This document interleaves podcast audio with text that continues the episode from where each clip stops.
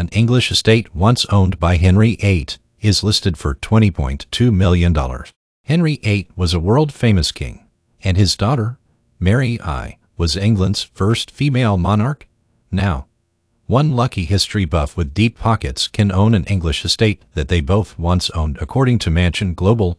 The 100-acre property, Chobham Park Estate, in Surrey, has just hit the market for around $20.2 million.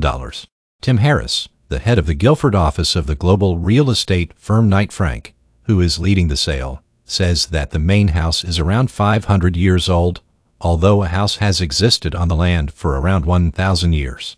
In places, it's 500 years old. You feel the history, but it's not overwhelming. It's very much geared up for modern-day family living.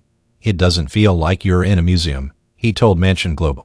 Although the exact details aren't totally clear, it is believed that the abbot and monks of Chertsey Abbey owned the land in ancient times. According to Knight Frank's listing, it used to have a double-moated manor house until around 1537, when there was a dissolution of the monasteries and the house was passed to Henry VIII. He used the manor house, and his daughter, Queen Mary, eventually ended up selling the estate in 1558 to her chancellor, Nicholas Heath, who was the Archbishop of York.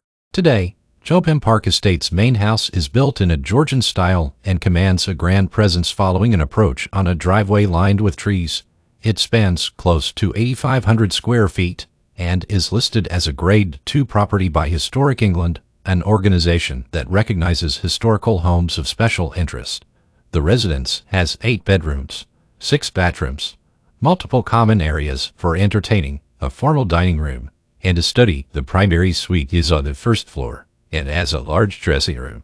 The estate features multiple additional buildings. A coach house has a 4-car garage, gym, and a game room with a billiards table, while a barn houses a sitting room, kitchen, an office, storage, and a meeting room.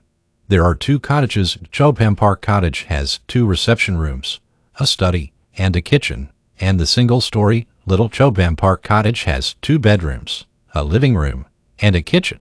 Amenities include a tennis court, swimming pool, garden, and stables. And here's a fun fact: Chobham Park Estate is enclosed by a pale, giving it the right to be called a park.